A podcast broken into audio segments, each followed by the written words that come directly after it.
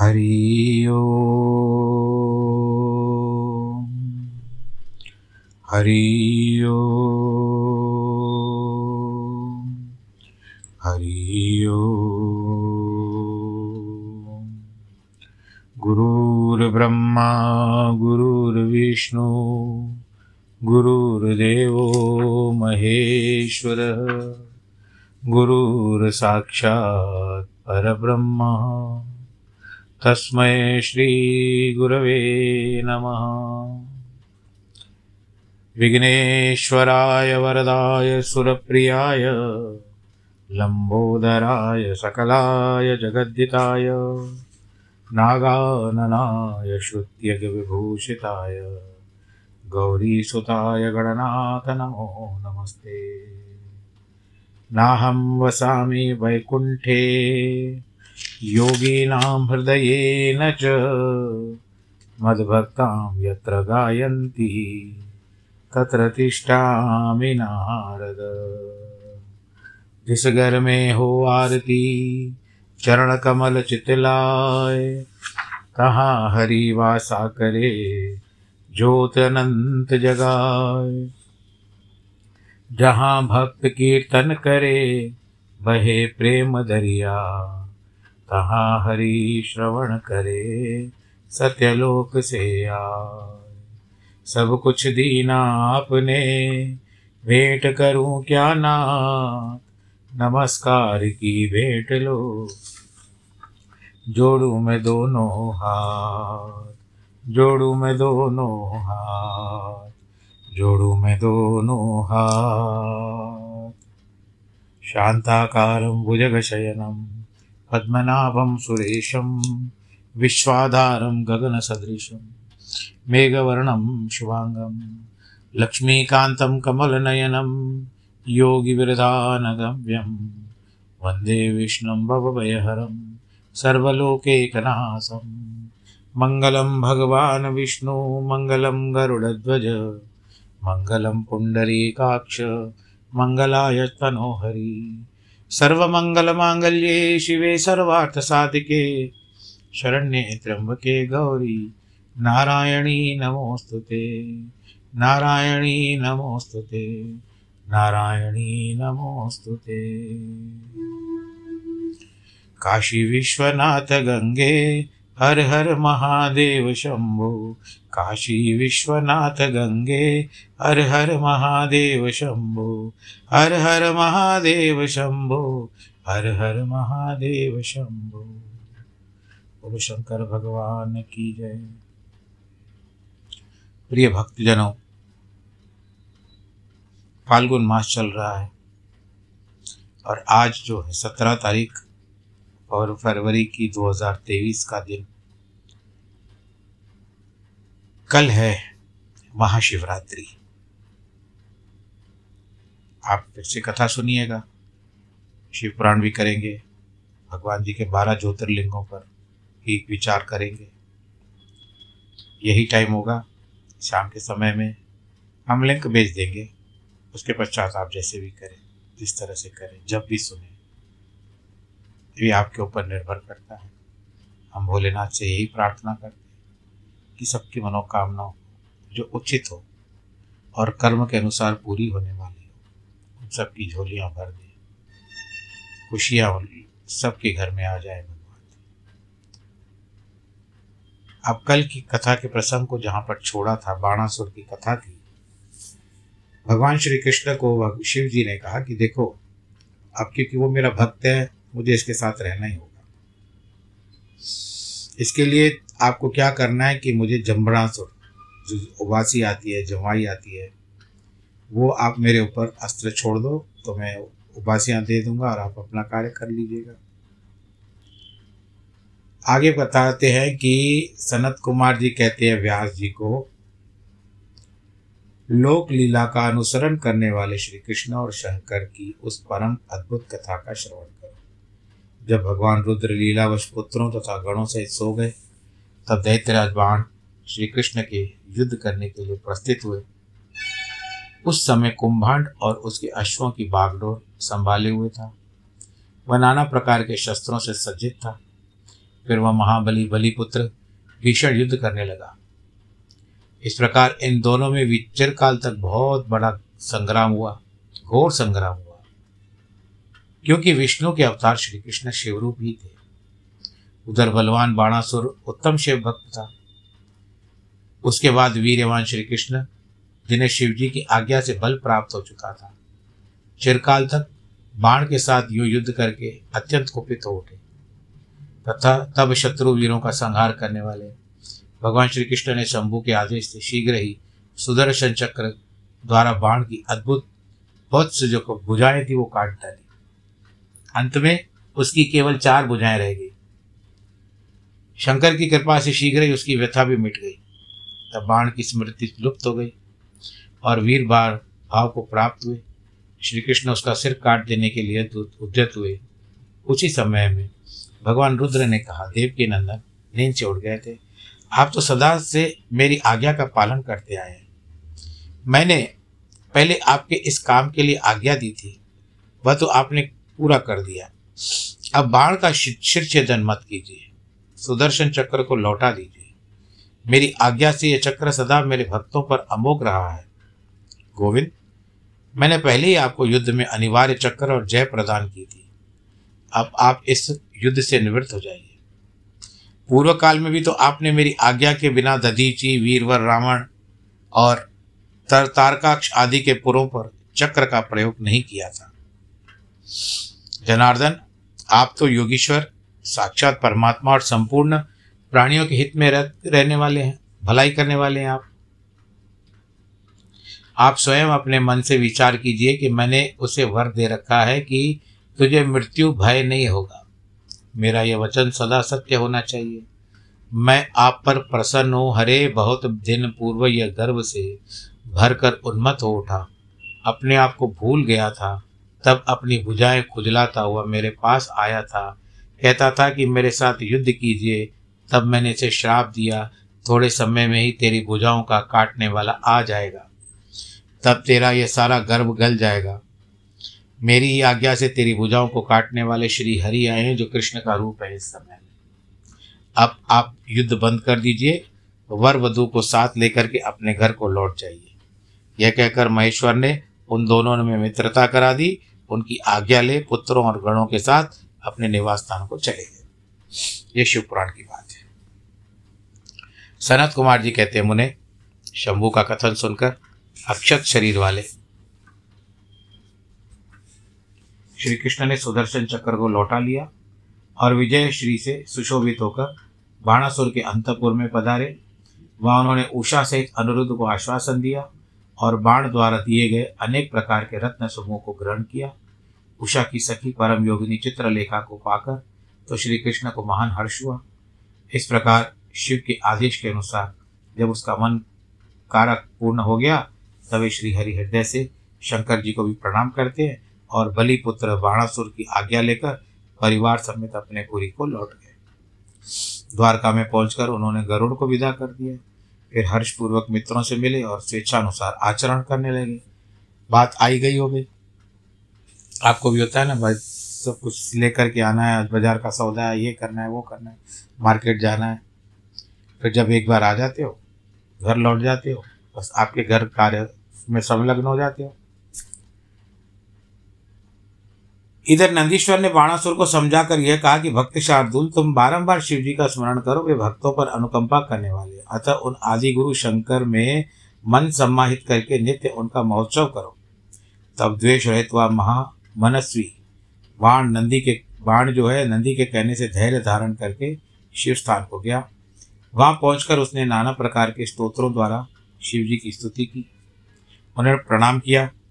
फिर वह पादों से ठुमके लगाते हुए, हाथों को घुमाते हुए नाना प्रकार के अलीगढ़ और प्रत्यालीढ़ आदि प्रमुख स्थानों का द्वारा सुशोभित नृत्यों में प्रधान तांडव नृत्य करने लगा। आलीड उस समय वह हज़ारों प्रकार से मुख द्वारा बाजा बजा रहा था। बीच बीच में बहुओं को मटका कर सिर को कंपा रहा था। भगवान शंकर जी प्रसन्न हुए। दर्शन दिया कहते, बाण, तेरे नृत्य से संतुष्ट हुआ हूँ। क्या अभिलाषा बता? कहते, मुने, मेरे घाव भर जाए।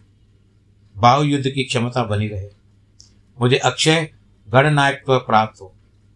शोणितपुर में उषा पुत्र अर्थात मेरे दोहित्र का राज्य हो।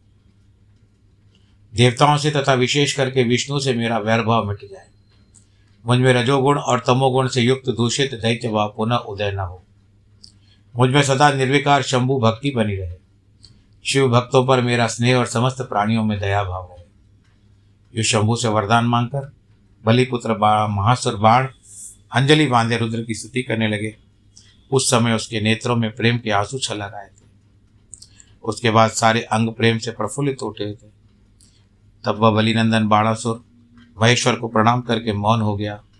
अपने भक्त बाण को प्रार्थना सुन करके भगवान शंकर ने कहा, तुझे सब कुछ प्राप्त हो जाएगा। ऐसा कहकर के अंतर ध्यान हो गए। जब शंभु की कृपा से महाकालत्व को प्राप्त हुआ रुद्र का अनुचर, बाण जो था, परमानंद में निमग्न हो गया। व्यास जी, इस प्रकार मैंने संपूर्ण भुवनों में नित्य क्रीड़ा करने वाले समस्त गुरुजनों की भी सदगुरु शूलपाणी भगवान शंकर का बाण विषय चरित हो, जो परमोत्तम है कर्ण प्रिय मधुर वचनों से तुमको सुनाया। सनत कुमार जी आगे कहते हैं व्यास जी या परम प्रेम पूर्वक शशि मौली शिव के उस चरित्र का श्रवण करो, जिसमें उन्होंने त्रिशूल द्वारा दानवराज गजासुर का वध किया था। गजासुर महिषासुर का पुत्र था। जब उसने सुना कि देवताओं से प्रेरित होकर देवी ने मेरे पिता को मार दिया था, तब उसका बदला लेने की भावना से वह घोर तप करता है। उसके तप की ज्वाला से सब जलने लगे। देवताओं ने जाकर ब्रह्मा जी से बात बताई। ब्रह्मा जी उसके सामने प्रकट होते हैं और प्रार्थना पूर्वक वरदान दिया कि काम के वश होने वाले किसी भी स्त्री या पुरुष से नहीं मरेगा महाबली सबसे अजय रहेगा। यानी संसार में जिसको काम वासना होगी, क्योंकि तो रहती है काम वासना सबके अंदर तो ऐसे भी किसी से भी, देवताओं में भी होती है काम वासना। जिनमें काम वासना हो, वो उसी के द्वारा मरेगा। वर पाकर वो गर्भ में भर गया, गर्भ में भर गया। सब दिशाओं तथा सब लोकोपालों का स्थान अधिकार कर लिया, बलशाली बन गया। भगवान शंकर की राजधानी आनंद वन काशी में जाकर के उसको सबको सताने लगा। देवताओं ने भगवान शंकर से प्रार्थना की, शंकर, आप तो काम विजयी हैं। आपके ऊपर काम का भी कोई असर नहीं होता। उन्होंने घोर युद्ध में उसे हराकर त्रिशूल से पिरो लिया। तब उसने भगवान शंकर का स्तवन किया। शंकर ने उसके ऊपर प्रसन्न होकर वरदान दिया। गजासुर ने कहा था कि दिगंबर स्वरूप महेशान यदि आप मुझ पर प्रसन्न हो तो आप अपने त्रिशूल की अग्नि से पवित्र हुए मेरे इस चर्म को सदा धारण कीजिए, यानी हाथी का चर्म। मैं पुण्यों की गंधों की निधि हूँ, इसलिए मेरा यह चर्म चिरकाल तक उग्र तपरूपी अग्नि की ज्वाला में पकड़कर भी दग्ध नहीं हुआ है। यदि मेरा चर्म पुण्यवान न होता तो रणांगण में अपने अंगों का संग कैसे कर प्राप्त कर सकता? शंकर, यदि आप तुष्ट हैं, प्रसन्न हैं तो मुझ पर एक और वर दीजिए। कि आज से आपका नाम कृतिवासा विख्यात हो जाएगा। गजासुर की बात सुन करके, भक्त शंकर ने कहा, तथास्तु, ऐसे ही होगा। भक्त प्रिय महेशान उस दानवराज गज से जिसका मन भक्ति से कारण निर्मल हो रहा था, कहते हैं, दानवराज, तेरा पावन शरीर मेरे इस मुक्ति साधक क्षेत्र, जिसको काशी कहते हैं काशी ग्राम में लिंग के रूप में स्थित हो जाए इसका नाम कृतिवासेश्वर होगा। यह समस्त प्राणियों के लिए मुक्तिदाता बनेगा। महान पातकों का विनाशक, संपूर्ण लिंगों में शिरोमणि और मोक्षप्रद होगा। यूँ कहकर देवेश्वर, दिगंबर, शिव ने गजासुर के उस विशाल चर्म को ओढ़ लिया। उस दिन वहाँ बड़ा उत्सव मनाया गया। काशी निवास सारी जो थे, सारी जनता तथा प्रमदगण भी खुश हो गए। विष्णु और ब्रह्मा आदि देवताओं का मन हर्ष से परिपूर्ण हो गया। वे हाथ जोड़कर महेश्वर को नमस्कार करके स्तुति करने लगे। बोल, शंकर भगवान, की जय। हर हर महादेव की जय। व्यास जी आगे कथा कहते हैं कि अब मैं चंद्रमौली उस चरित्र का वर्णन करूँगा, जिसमें शंकर जी ने धुंधबी निर्हाद नामक दैत्य को मारा था। सावधान होकर के सुनो।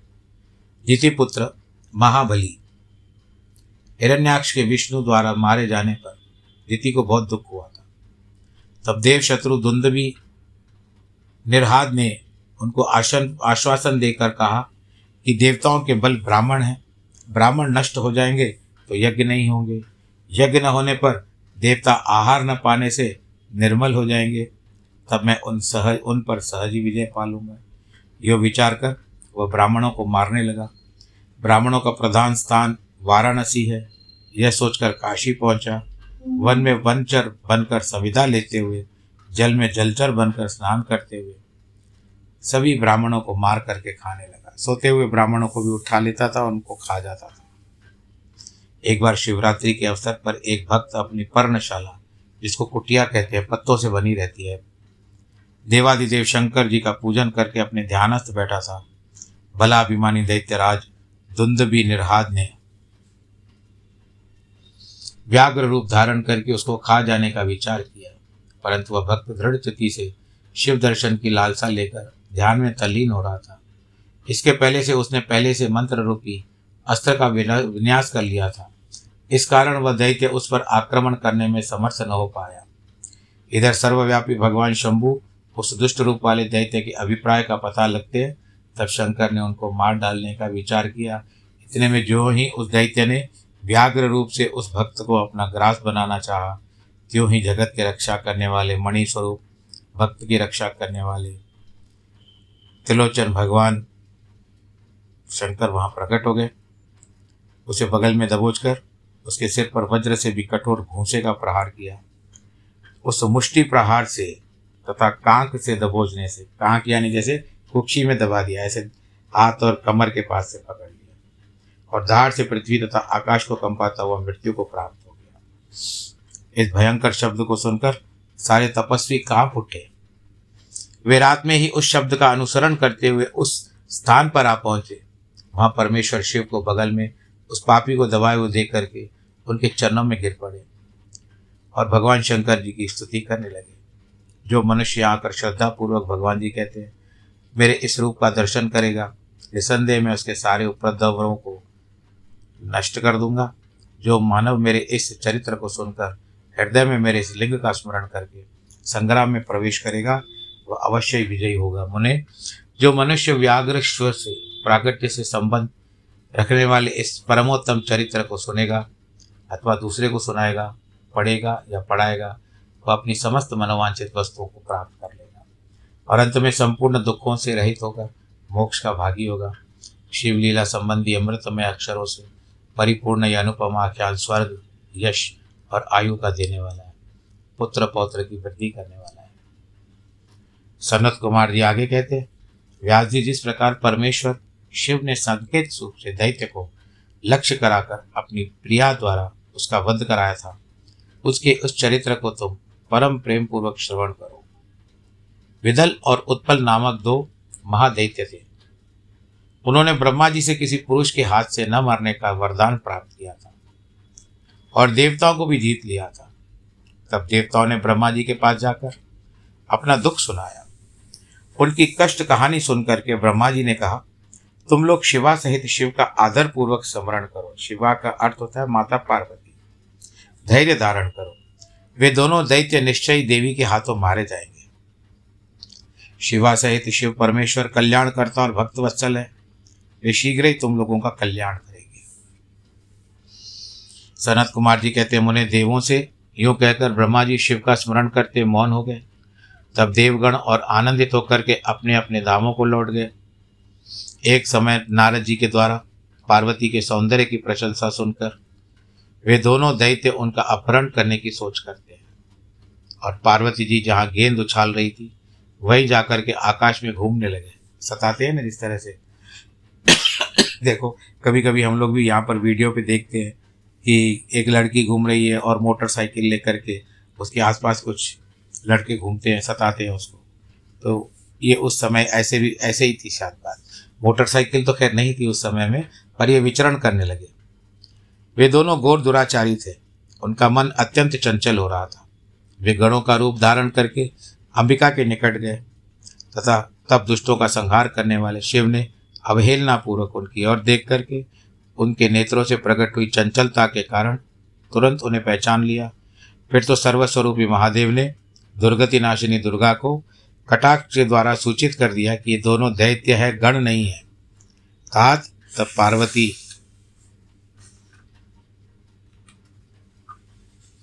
अपने स्वामी महाकौतुकी परमेश्वर शंकर के उस नेत्र संकेत को समझ गई। उसके बाद सर्वज्ञ शिव की अर्धांगिनी पार्वती ने उस संकेत को समझकर उसी गेंद के साथ उन दोनों को चोट की, दोनों को एक ज़ोर ज़ोर से गेंद मारी।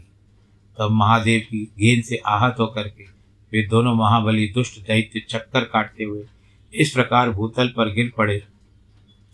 जैसे वायु के झोंके से चंचल होकर दो पके हुए ताड़ के फल अपनी डंठल से टूट कर गिर पड़ते हैं, अथवा जैसे वज्र के आघात से महागिरी के दो शिखर ढह जाते इस प्रकार अकार्य करने के लिए उद्यत उन दोनों महादैत्यों को धराशायी करके वह गेंद लिंग रूप में परिणित हो गया। समस्त दुष्टों का निवारण करने वाले वह लिंग कंदुकेश्वर के नाम से विख्यात हुआ और ज्येष्ठेश्वर के समीप स्थित हो गया।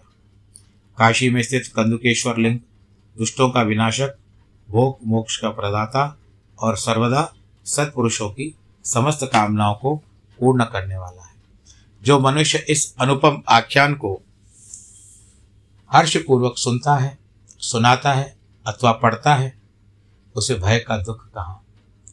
वह इस लोक में नाना प्रकार के संपूर्ण उत्तमोत्तम सुखों को भोगकर अंत में देव दुर्लभ दिव्य गति को प्राप्त होता है। ब्रह्मा जी कहते हैं, मुनि सतम, मैंने तुमसे रुद्र संहिता अर्थ के अंतर्गत इस युद्ध खंड का वर्णन किया है। यह खंड संपूर्ण मनोरथों का फल करने वाला है। इस प्रकार मैंने पूरी की पूरी रुद्र संहिता वर्णन कर दी। ये शिव जी को सदा परम प्रिय है, भुक्ति मुक्ति देने वाली है, फल प्रदान करने वाली है। सूत जी कहते, इस प्रकार शिव अनुगामी, ब्रह्मपुत्र नारद, शंकर के उत्तम यश को तथा शिव सतनाम को सुनकर कृतार्थ हो गए। यो मैंने संपूर्ण चरित्रों से प्रदान तथा कल्याणकारक ब्रह्मा और नारद का संवाद पूर्ण रूप से कहा। अब आगे क्या सुनना चाहते हो? तो आज यहाँ पर रुद्र संहिता का युद्ध खंड संपूर्ण होता है और रुद्र संहिता का जो एक विशेष भाग है, वो पूरा होता है। अब हम कल जो कथा करेंगे, शिवरात्रि के लिए विशेष रूप से कथा करेंगे। वैसे तो शुक्रवार के हिसाब से कथा आज खत्म हो रही है, परंतु हम कल एक विशेष दिन लेंगे, शुक्रवार का। आप लोग को जिनको भी सुनने की इच्छा हो, मैं लिंक भेज देता हूँ। भाई, आप दूसरों को भी लिंक भेजिए। जिनको इच्छा हो, कथा सुन सकते हैं। वो कथा क्या है कि हम प्रयत्न करेंगे कि बारह ज्योतिश्वर ज्योतिर्लिंग जो है, ज्योतिर्लिंग क्या होता है, शिवरात्रि क्या होती है, किस तरह से होती है, इन सब पर विचार करेंगे। जो ज्ञान मुझे प्राप्त है, उपलब्ध है, वो मैं आपसे साझा करने की चेष्टा करूँगा। फिर भी कोई भूल हो जाए, किसी को अन्य बातों का पता हो तो मुझे बता सकता है। और कल आप सब लोग सुनिएगा। समय यही रहेगा, शाम का समय होगा, क्योंकि प्रातः काल तो आप सब लोग मंदिर इत्यादि में जाओगे पूजा पाठ करोगे, रुद्राभिषेक करोगे, कई लोग रात को करते हैं। पर जिस तरह से भी संभव हो, आप कल शिवरात्रि के दिन इस कथा को सुनिएगा और आनंद के साथ अपना दिन बिताइएगा। ईश्वर आप सबके को का कल्याण करे। आपको अपनी आशीर्वाद से अनुग्रहित करे। मेरी यही इच्छा है। आज जिनके जन्मदिन है और वैवाहिक वर्षगांठ है, उन सबको भी बहुत बहुत बधाई। सदैव ईश्वर आपके ऊपर अनुकंपित रहे। अनुकंपा उनकी आपके ऊपर होती रहे। बोलो, हर शंकर महादेव की जय। हर हर महादेव की जय।